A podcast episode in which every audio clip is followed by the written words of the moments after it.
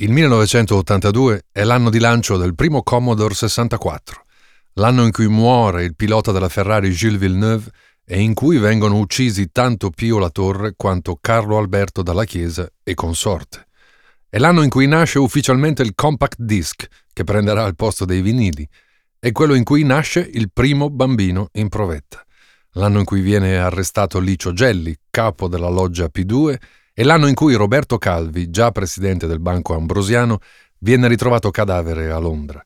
Musicalmente c'è del buono, grazie all'album Titanic di De Gregori, sempre più a suo agio con la sua idea di epica, grazie a Renato Zero, che rievoca i fasti di via Tagliamento, la via cioè dove aveva sede il famoso locale Piper. Teresa De Sio sorprende tutti con la freschezza del pezzo Voglia e Tournà, in cui dà assaggio di tutto il suo talento, anche vocale, e Vasco Rossi chiarisce una volta per sempre la sua vera e onesta, direi, sincera attitudine di vita, prima ancora che artistica, e lo fa con il brano Vado al massimo, vado a gonfie vele. La classifica dimostra però che il gusto dominante è davvero completamente cambiato. In pochi anni, forse persino in pochi mesi. Ai primi posti troviamo Der Kommissar di Falco, Words Don't Come Easy di F.R. David, Rosanna dei Toto, Ebony and Ivory di Stevie Wonder e Paul McCartney, Avrai di Claudio Baglioni, Riccardo Fogli con Storie di tutti i giorni, Celeste Nostalgia di Riccardo Cocciante, Felicità di Albano e Romina Power, La Mette di una provocante Donatella Rettore, Tanz Bambolina di Alberto Camerini, Billie Jean di Michael Jackson, Do You Really Want to Hurt Me dei Culture Club, cioè di Boy George, e poi però ci trovi anche Vorrei regnare, che è la prima canzone di un qualche successo di un personaggio italiano molto interessante, uno che si fa chiamare Garbo e di certo di fascino ne sa irradiare e che dimostra subito con un certo garbo per l'appunto di essere capace di appropriarsi del lato dark della new wave internazionale volgendola davvero bene in una lingua e in un sound italiano mai banale, spesso evocativo e allusivo il giusto, con la voce impostata sui registri più bassi e con la matita ben disegnata intorno agli occhi. Il giovane Mario Castelnuovo prova qui adesso a titillare la sensibilità degli ascoltatori più attenti con il brano Sette fili di canapa, mentre il sogno della galleria di Franco Simone a tratti pare un incubo riuscito, per dirla con De Gregori. Della grande scuola genovese e milanese quasi non c'è già più traccia. Sergio Endrigo, a dire il vero, nell'82 lo realizza anche un gran bel disco, chiamato Mari del Sud, ma a causa di una scarsissima promozione dell'album da parte della casa discografica, saranno in pochissimi ad accorgersi del suo ritorno. Franco Battiato invece non smette di stupire, sulla cresta dell'onda come si trova adesso, e oltre a regalare brani sempre azzeccati ad Alice e anche a Giuni Russo, adesso firma un altro gran pezzo, un pezzo solenne e austero, che ben si accorda alla vocalità di Milva, e la canzone Alexander Platz spicca in questo 1982 come qualcosa di assolutamente e radicalmente altra, diversa, ostinata nel suo essere veramente suggestiva. Alla pari di Battiato anche Ivano Fossati, impegnato sempre oltreoceano a inseguire musica internazionale e vita newyorkese, anche Fossati non smette di elargire singoli e album di successo alle sue donne e cantanti più affini. Nello stesso anno riesce in un doppio miracolo, miracolo doppio che ha per destinatarie le famose due sorelle. Alla prima scrive addosso una sorta di autoritratto che varrà poi per tutto un percorso, uno stile, un gusto per la provocazione continua e una vita quantomeno burrascosa, per non dire controversa. Stiamo parlando naturalmente di Loredana Bertè e del gran pezzo di lungo successo Non sono una signora.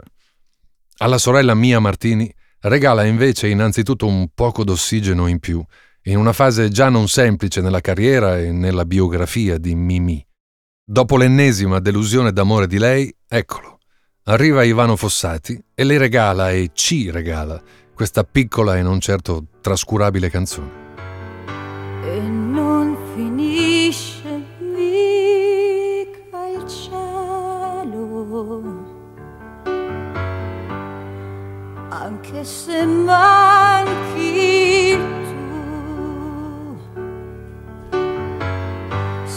sarà dolore, poi sempre cielo. Nonostante tutto, c'è una strana euforia nel bel paese quando entriamo nel 1983. L'Italia del calcio è niente meno che campione del mondo in carica. Papa Voitila, che è polacco, ma che qui sembra sempre più uno di noi, Voitila ormai è una star assoluta e dispensa benedizioni in ogni angolo del pianeta e si fa portatore di un'idea concreta di pace internazionale. E quel che più conta è che gli italiani a maggioranza godono adesso di un crescente e ritrovato benessere economico. Inoltre, il brigatismo e il terrorismo in genere sono fenomeni adesso più rari e rarefatti, e il gusto per la cosiddetta bella vita riprende a scorrere in tutto lo stivale.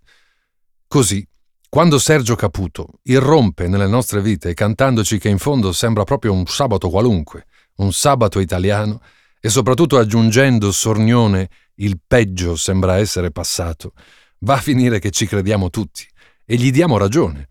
E giustamente direi, perché a ben vedere non c'è nulla di effimero nelle canzoni del primo album di Caputo, c'è casomai leggerezza, che è un'altra cosa.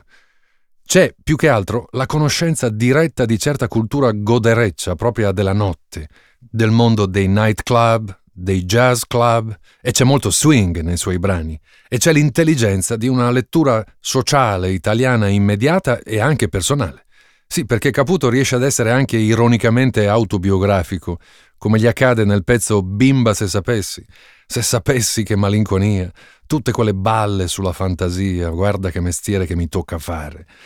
Ma perché non vai dal medico?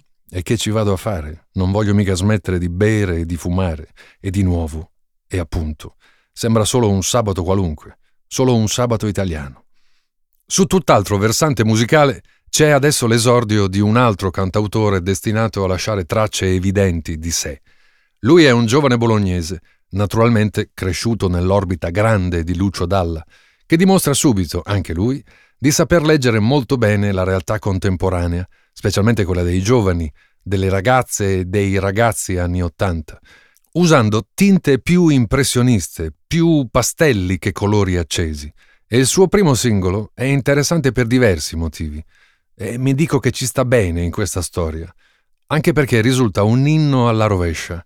Cioè, Luca Carboni non canta Siamo solo noi o We can be heroes, per dire. Canta esattamente l'opposto. Canta un dubbio, un sottile dissenso, una tensione semplicemente diversa rispetto all'andazzo generale. Guardandosi attorno, a Luca Carboni viene da cantare con dolcezza e anche un bel filo di timidezza. Ci stiamo sbagliando. Ci stiamo sbagliando tutti, forse. Ci stiamo sbagliando ragazzi. Noi che camminiamo sul mondo, noi coi piedi di piombo. Restiamo giù. Sotto cento chili di cielo Siamo forse degli angeli. Proprio Lucio Dalla realizza adesso l'album 1983, in cui rievoca da par suo anche la notte di 40 anni prima, quella del 43, il suo anno di nascita, la notte in cui gli americani liberavano la sua e la nostra città dal nazifascismo. E poi, tra le altre canzoni, gioca ancora col sesso, in musica, come già aveva fatto con la celeberrima Disperato erotico Stomp, e questa volta lo fa in un brano chiamato Pecorella. Un grande successo lo ha di nuovo Nada, grazie al ritmo e al refrain di Amore disperato e grazie a quell'attacco memorabile che fa Sembra un angelo caduto dal cielo. Anche il rock and rolling di Shalpi va molto bene e ancor meglio vanno brani quali Vamos alla playa e No tengo dinero dei Righeira, I Like Chopin di Gazzibo, Vacanze romane dei Mattia Bazar, Flash Dance di Irene Cara, tratto dalla colonna sonora del film omonimo Flashdance, altro fenomeno di costume e di cassetta quell'anno. Come si vede, c'è ormai ben poco della tradizione poetica d'autore in giro, almeno stando alla classifica e al gradimento espresso dai jukebox e dai sempre più commerciali festival estivi. Dall'estero è da segnalare almeno Shock the Monkey di Peter Gabriel e poi Burning Down the House brano grazie al quale molti più italiani si accorgono adesso del talento di David Byrne e dei suoi Talking Heads. E poi è qui che arriva anche la svolta dance del duca David Bowie, col pezzo chiamato appunto programmaticamente Let's Dance, ennesima deviazione a sorpresa di un artista immenso e praticamente senza confini, David Bowie. Qualche risposta diversa all'aria che tira in Italia sembra darla in parte forse Amedeo Minghi col brano nostalgico 1950, più ancora certamente la sregolatezza di Ivan Graziani con Signore è stata una svista, abbia un occhio di riguardo per il suo chitarrista. E più di tutti la risposta riesce a darla Ivano Fossati, che sembra essere l'unico cantautore con la C maiuscola in questo momento, in grado di metabolizzare fin da subito il nuovo decennio che impazza, frivolo e superficiale come mai, e partorisce davvero la foto più a fuoco dell'anno. Eh sì, perché adesso ci canta la musica che gira intorno. Sarà la musica che gira intorno, quella che non ha futuro, sarà la musica che gira intorno saremo noi che abbiamo nella testa un maledetto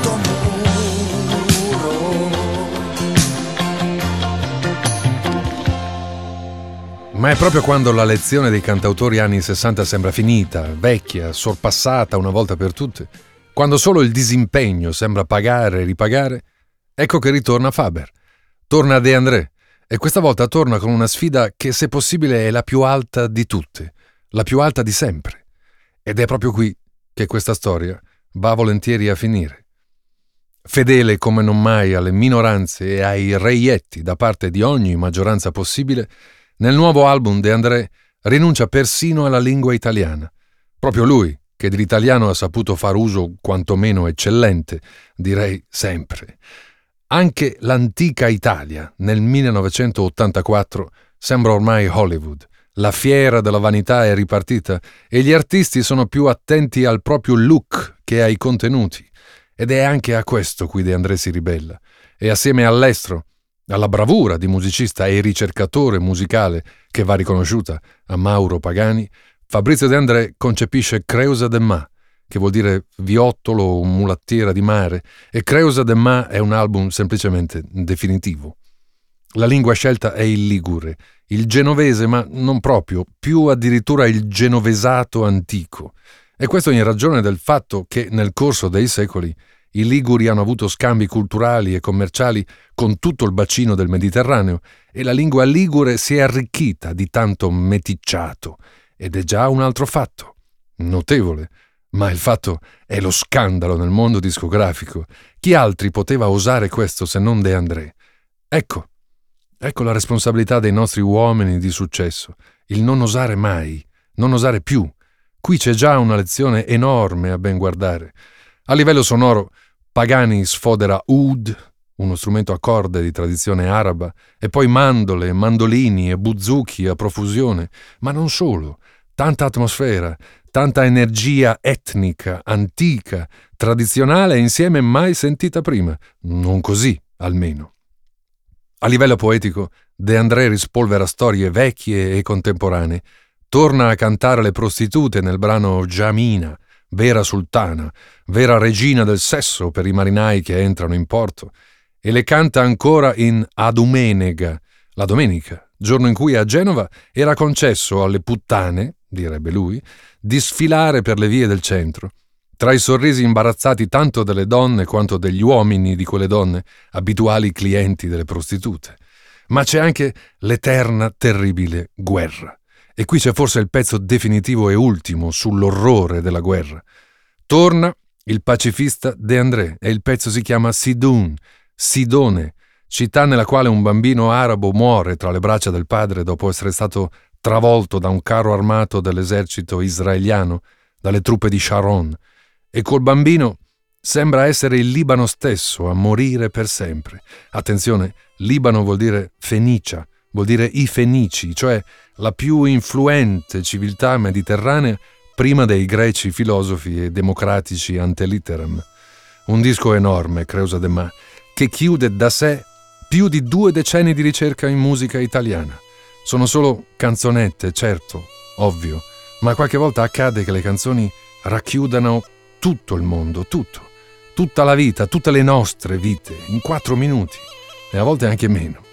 Bastava meno, certo, Bastava non aver ceduto mai, per esempio, neanche per un momento all'orrore, all'orrore del momento, di quell'anno, di quel decennio. Bastava restare dove era giusto, dove era naturale, in direzione ostinata e contraria.